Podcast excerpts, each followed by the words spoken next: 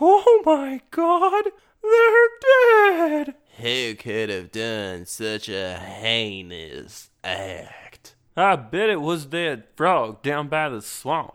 I don't like that frog. He's got them shifty eyes. It was that convict Ironjaw, that rapscallion.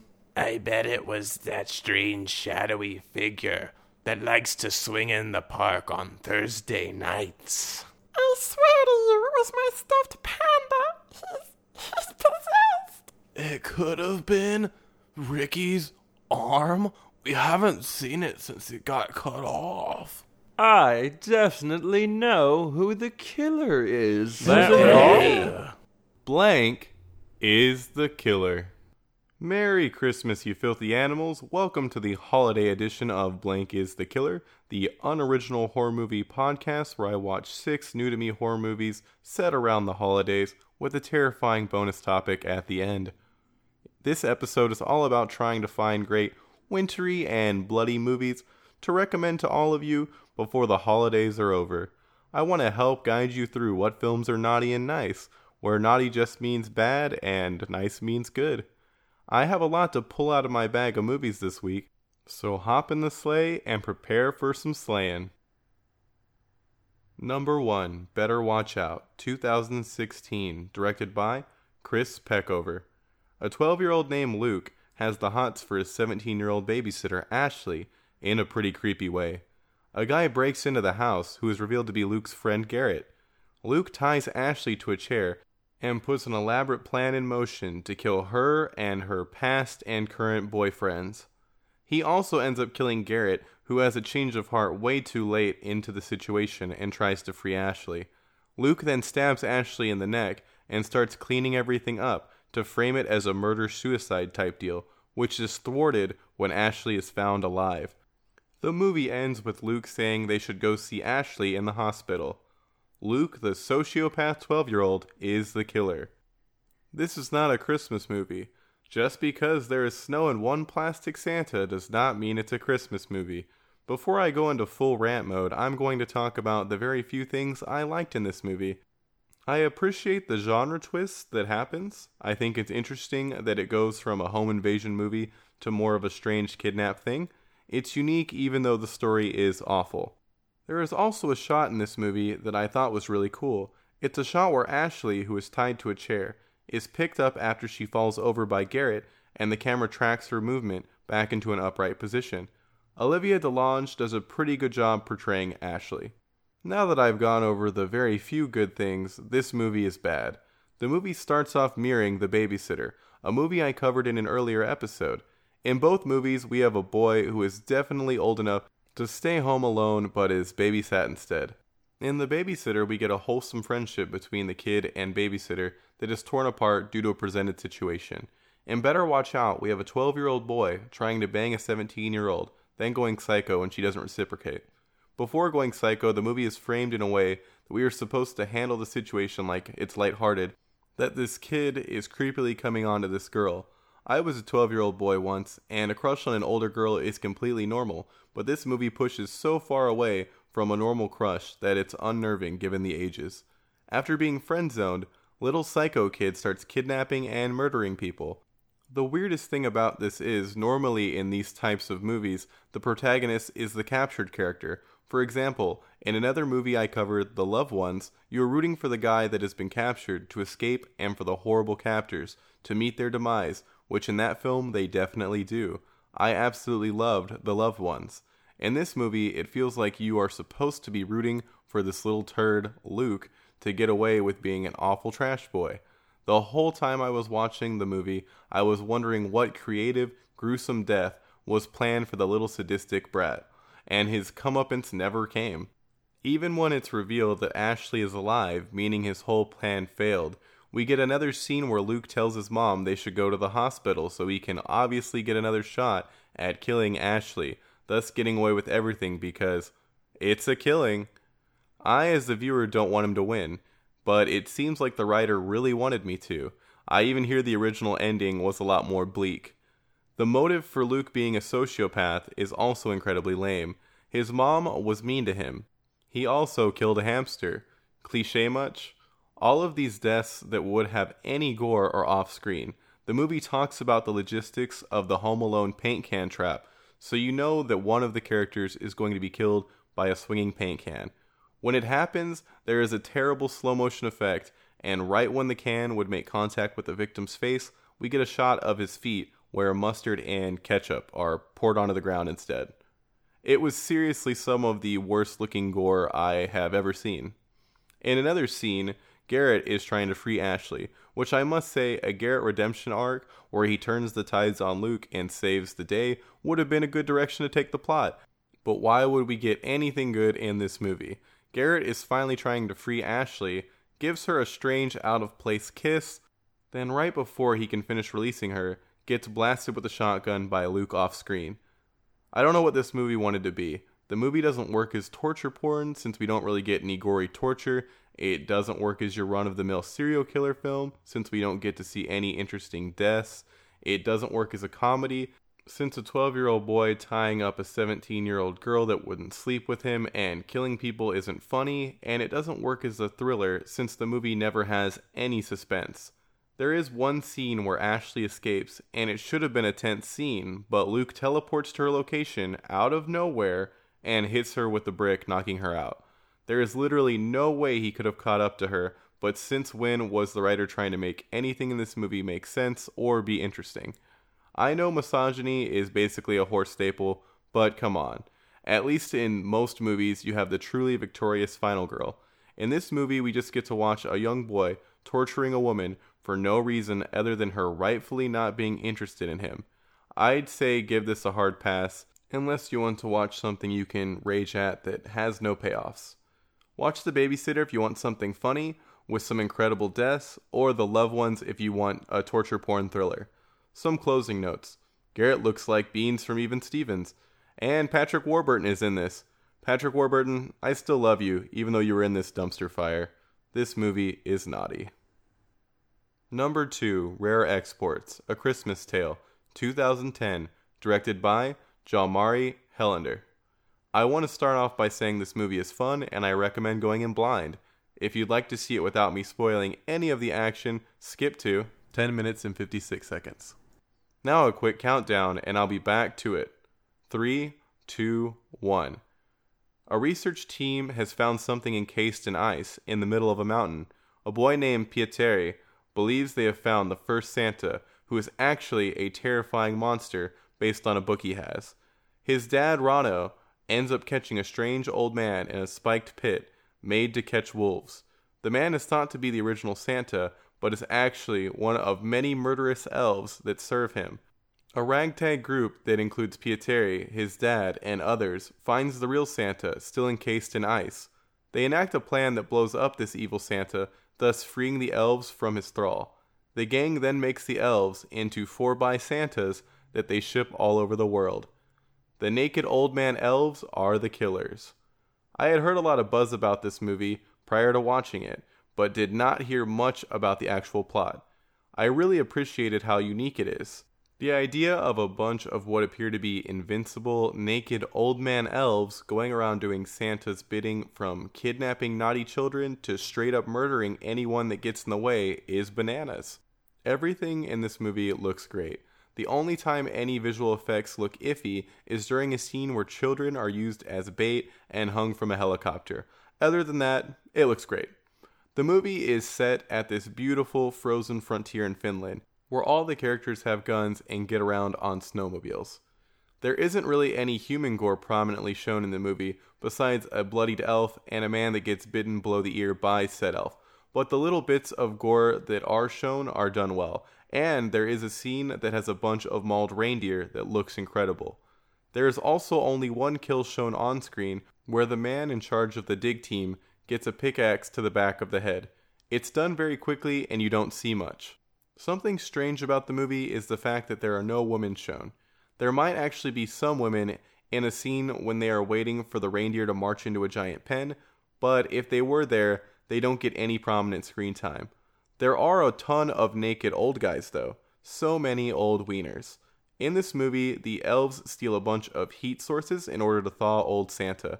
When you see all the different things like ovens, radiators, and hair dryers, around the big ice cube Santa, it doesn't look like anything is actually connected to electricity or gas. I can suspend my disbelief when it comes to fairy tale characters, but not having a power source for all those appliances is where I draw the line. I would have liked to see Monster Santa in all of his glory. We get to see pictures of what he could look like in a book Pietari has, and we also get to see Santa's gnarly horns stick out of the ice. But unfortunately, the monster is blown up before he has time to thaw and wreak havoc. The movie also has some horrifying dolls that the elves leave behind when they kidnap a kid.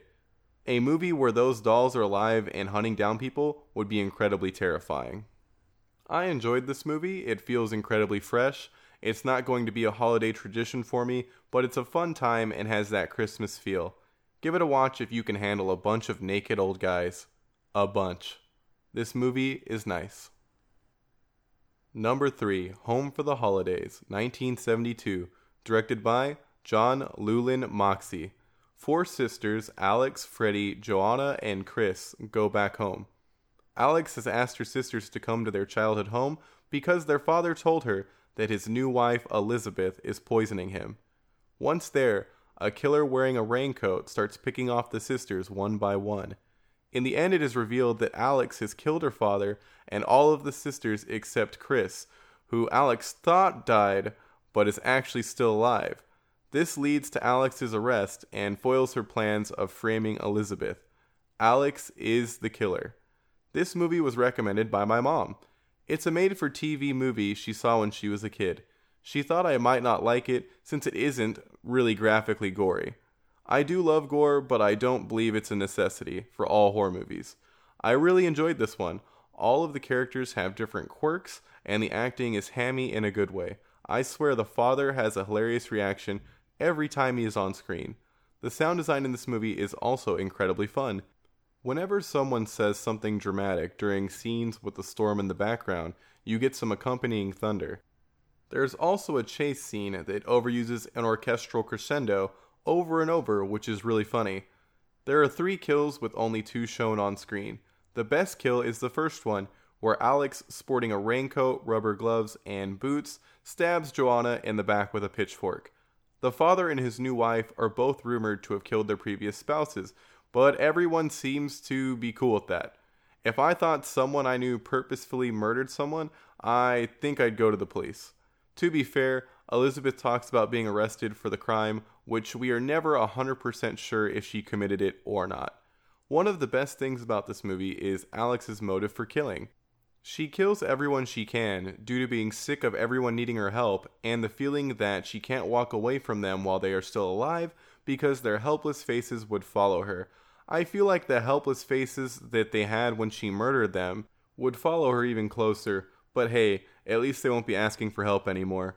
This is a fun made for television slasher that doesn't necessarily scream Christmas, even though it is set on Christmas Eve and the actual day. It is interesting seeing a young Sally Field play Chris. The last thing I saw her in was a Netflix movie called Little Evil starring Adam Scott, and that was a steaming pile of dog vomit. Give Home for the Holidays a watch if you are looking for a nice, light-hearted whodunit slasher. This movie is nice. Number 4, Christmas Evil, 1980, directed by Lewis Jackson. A boy named Henry sees mommy getting felt up by Santa Claus. He grows up to be a complete Santa freak. All he wants to do is be Santa. He becomes Old Saint Nick and starts delivering presents to children. During his deliveries, he kills some adults, which gets the police on his tail and prompts an angry mob to form. He escapes the mob and the police by flying off a bridge in his van, soaring into the moonlit sky. Harry is the killer. I had to check this one out when I heard that John Waters has said this is the greatest Christmas movie ever made. It's the first movie I've watched for the holidays that screamed American Christmas. I really enjoyed it. The actor that plays Harry, Brandon Maggart, is amazing. He portrays the very unsettling character perfectly. Fun fact Brandon Maggart is singer Fiona Apple's dad. This is a character driven film about a broken man that ends up going on a small rampage of murder and present delivery. Unlike the killers in most of the movies watched for this podcast, Harry seems a lot more real. His character is fascinating. The entire time he's on screen, you can just feel that something is off about him, and right up until his first kill, you never really know when he's going to finally snap. This movie is way more about Harry's craziness than it is about crazy kills. This movie only has four kills in it. Three happen together, with one being a little later in the movie. The last kill is probably my favorite, since the murder weapon is even more ridiculous than a little toy guard that is used to stab an eyeball prior. Harry cuts a guy's throat with a star from the top of a Christmas tree, after failing to suffocate the man with a bag of presents. It's incredibly surreal to watch Harry, dressed as Santa, kill a man with items that basically represent Christmas. Regarding the present deliveries, Harry has been creepily spying on the neighborhood kids in order to see who's been naughty or nice. He keeps detailed notes on what he sees in his naughty and nice books, which show that Harry has impeccable handwriting. Seriously, his penmanship is beautiful. The main kid that we focus on who ends up in the naughty book is Moss Garcia. This leads to a lot of funny scenes that have Henry running around yelling Moss Garcia over and over. There is some interesting cinematography in this movie at times, like when Harry is a kid on the stairs watching his mom get felt up by Santa. But overall, the way the movie was shot was pretty standard. Something that really stands out is the score. It's very unique and unnerving. It fits the move of the film perfectly while heightening the haunting atmosphere. One standout scene that is pretty ridiculous is a police lineup of Santas. The idea of a Santa lineup is just insane. That being said, the police could have easily been cut out of the film. They have no impact and are the weakest part. The cop cars chasing him make sense, but the time spent with the detectives is filled with bad acting and terrible dialogue that is completely unnecessary for the plot.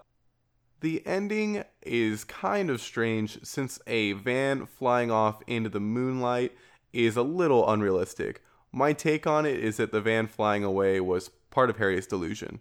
This isn't your run of the mill slasher. It's a slow burn look into mental illness that kept me enthralled throughout.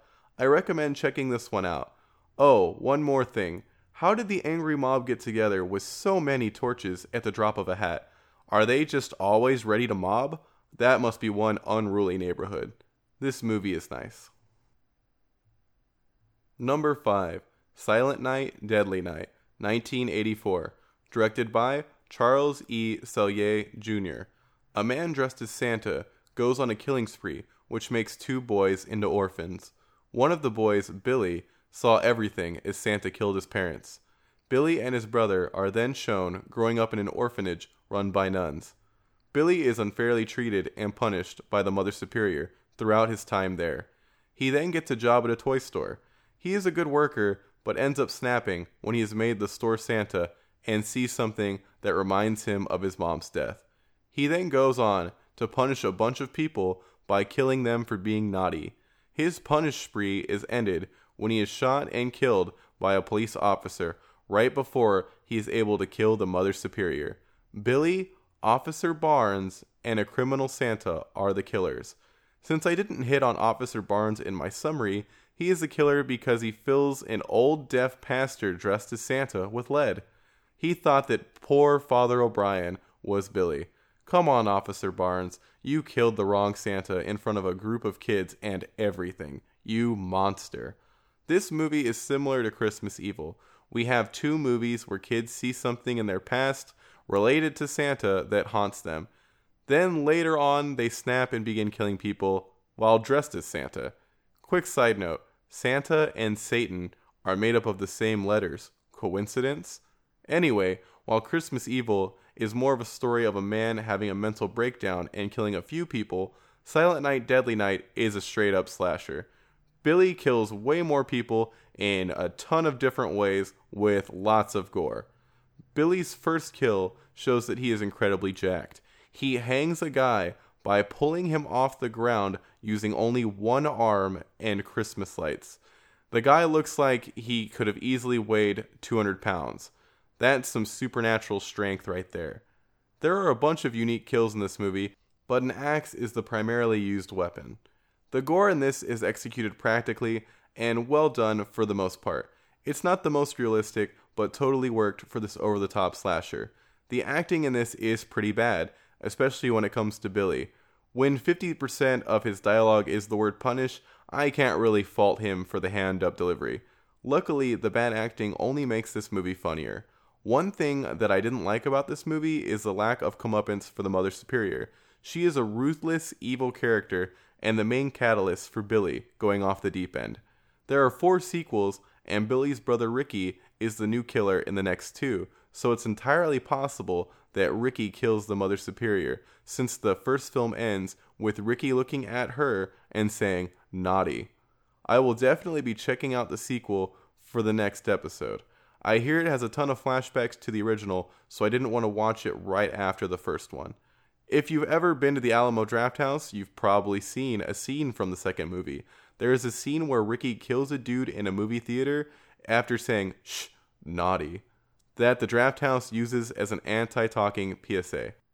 The sequel also is the movie where Garbage Day comes from, so I'm very excited to see that. There was a ton of controversy surrounding the movie because the advertising had a murderous Santa. A lot of people complained that it was scaring the children, which got the ads pulled.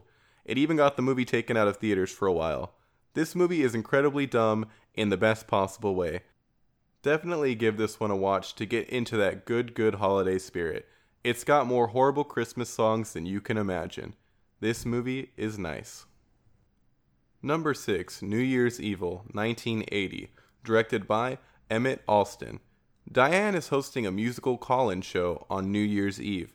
Her son shows up before the show, but Diane isn't really interested in what's going on with him. Once the show starts, she receives a call from a man that wants to be called Evil. Evil says he is going to kill someone every time the clock strikes midnight throughout all the US time zones. Evil follows through with his New Year's resolution of upping his murder count. He then shows up at the building where Diane's show is taking place. Evil gets inside, and it is revealed that he is Richard, Diane's husband, who was recently in a sanatorium. He tries to kill her, but his plan is foiled by the police, which prompts him to jump off the roof, killing himself. The movie ends with their son driving away in an ambulance with Diane in the back after it's revealed that he killed the driver. Richard and his son are the killers. I wanted to get at least one New Year's horror movie in before the next episode, and this is it. This movie reminded me heavily of the Hitman video game series because our main character, Richard, is like Dana Carvey, you know, the master of disguise. His disguises include an orderly, disco man, priest, police officer, and tracksuit Richard Nixon. Richard, aka Evil, is a lady killer in both senses. For his first two kills, he seduces two ladies, then murders them. His main motive is that his wife is mean to him, just like all the other women in his life, which is really stupid. Diane is trying to focus on her career and seems to also be the provider for the family, but Richard and their son are babies that need constant attention. Richard, if you didn't think your wife was giving you enough attention, maybe a divorce would have been a good option, since the beginning of the movie shows that you have no problem finding other ladies to murder, I mean hang out with. And hey, maybe if you keep trying, you'll find a girl who won't be mean to you. Probably not, but it seems like a better alternative from the outside. Most of the kills in this movie are off screen. The only deaths you actually see are Richard's second victim, who is suffocated with a plastic bag, and Richard himself when he jumps off the roof. Speaking of Richard's death, the way it is done is completely terrible. He jumps off the roof. You see him falling for about two seconds, and then you get a nice cut to him just laying on the ground. No sound effects or anything to emphasize him hitting the ground.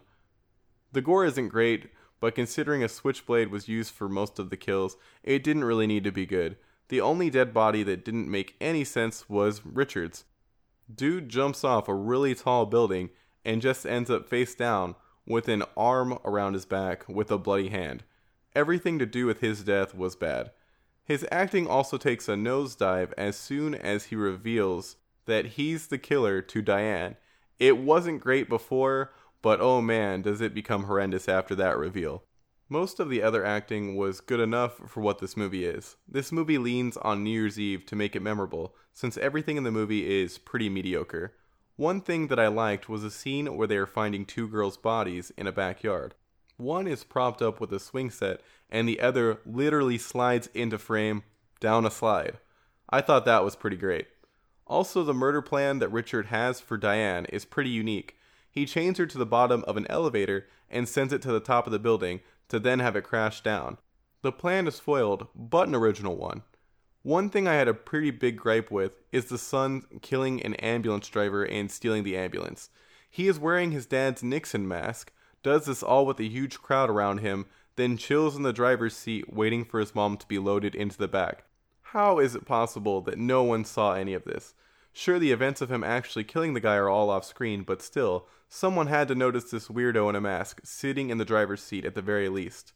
You can clearly see that there are people around the ambulance They can easily see the driver.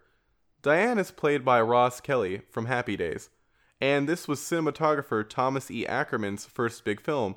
He went on to be the cinematographer for a ton of movies, including Beetlejuice, Baby's Day Out, Jumanji, Rat Race, Anchorman, and many others. New Year's Evil is okay. I don't recommend it though. If you absolutely need a New Year's Eve horror film to watch, it works for that. I'm going to try to find something better before then for all you listeners. This movie is naughty.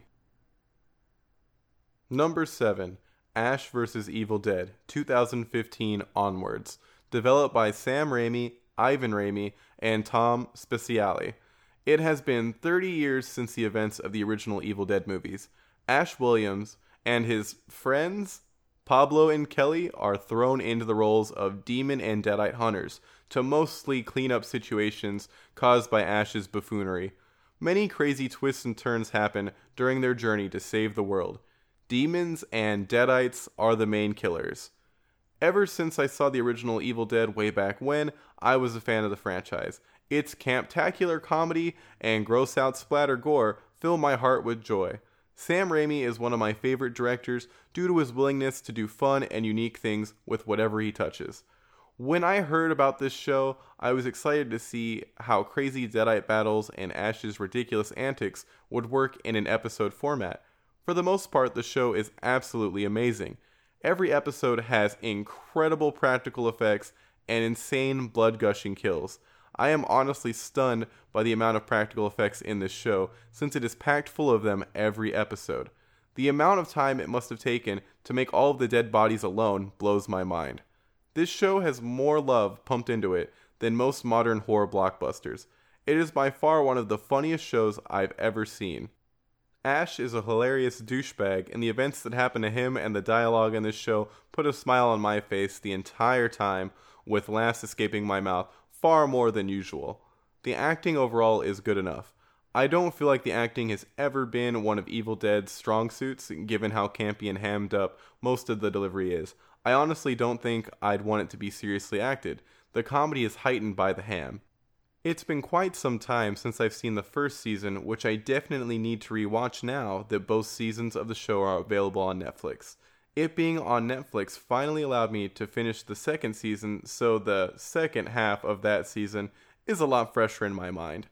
There is an episode in the second season that has a felt puppet Ash that is just incredible. I love the humor, I love the effects, I love the basic premise of the show. That being said, the show has some huge issues when it comes to having an overarching plot, which is really apparent during the finales. The finales of both seasons are incredibly weak. I remember finishing the first season with my friend and us both turning to each other saying, That's it? The second season's ending is also really weird and doesn't make much sense, but hey, they decided to throw time travel into the mix for the last two episodes. If you can ignore some bad plot decisions and lackluster finales, I promise that everything else in this show is an incredible ride through crazy deadite comedy Splattertown. Definitely check this show out as soon as possible, especially since it can be easily binged on Netflix now. Wow, so much red snow. I hope that I was able to help all of you have a red Christmas, which I just found out is the name of a horror movie that was recently released. Uh, maybe I'll check that out next episode. As always, a big shout out to Sticker Fridge for hosting the podcast on their website and iTunes. Go check out their amazing content at stickerfridge.com, YouTube, and iTunes. They are going to be releasing the first episode of a planned series called Time Slice in the very near future. It's about pizza delivery and time travel. If you'd like to support the Sticker Fridge network, head on over to stickerfridge.com. there is a special Amazon link on the homepage that kicks back a little something something when people use it to purchase things. I know that all of you use Amazon anyways, so why not just be super cool and take an extra second to use the link on the homepage to do your Amazon shopping? If you don't see the link, turn off your ad block for uh, another second. So maybe like two seconds to, to do something really cool. The next episode will be up on New Year's Eve since Christmas will be over by then, and it's a little short notice for more New Year's Eve movies. If I watch anything that I think you need to know about before then, in order to get festive, I'll throw some clips on my Facebook and Instagram at Bonesaw Baker to let you know. Oh, would you look at that? I have a few more items on my naughty and nice list. On the nice list, we have Gremlins, obviously, and Black Christmas, the original, which pioneered the slasher genre. On the naughty list, we have Krampus, since amazing practical effects don't make up for a terrible plot and awful characters. That's it for this episode. If you could, leave a review on iTunes. Allegedly, that does something based on what I've heard from other podcasts I listen to. But hey, I'm not going to force you to do it. And one other thing I want you to do, and to make sure you do, is stay frosty.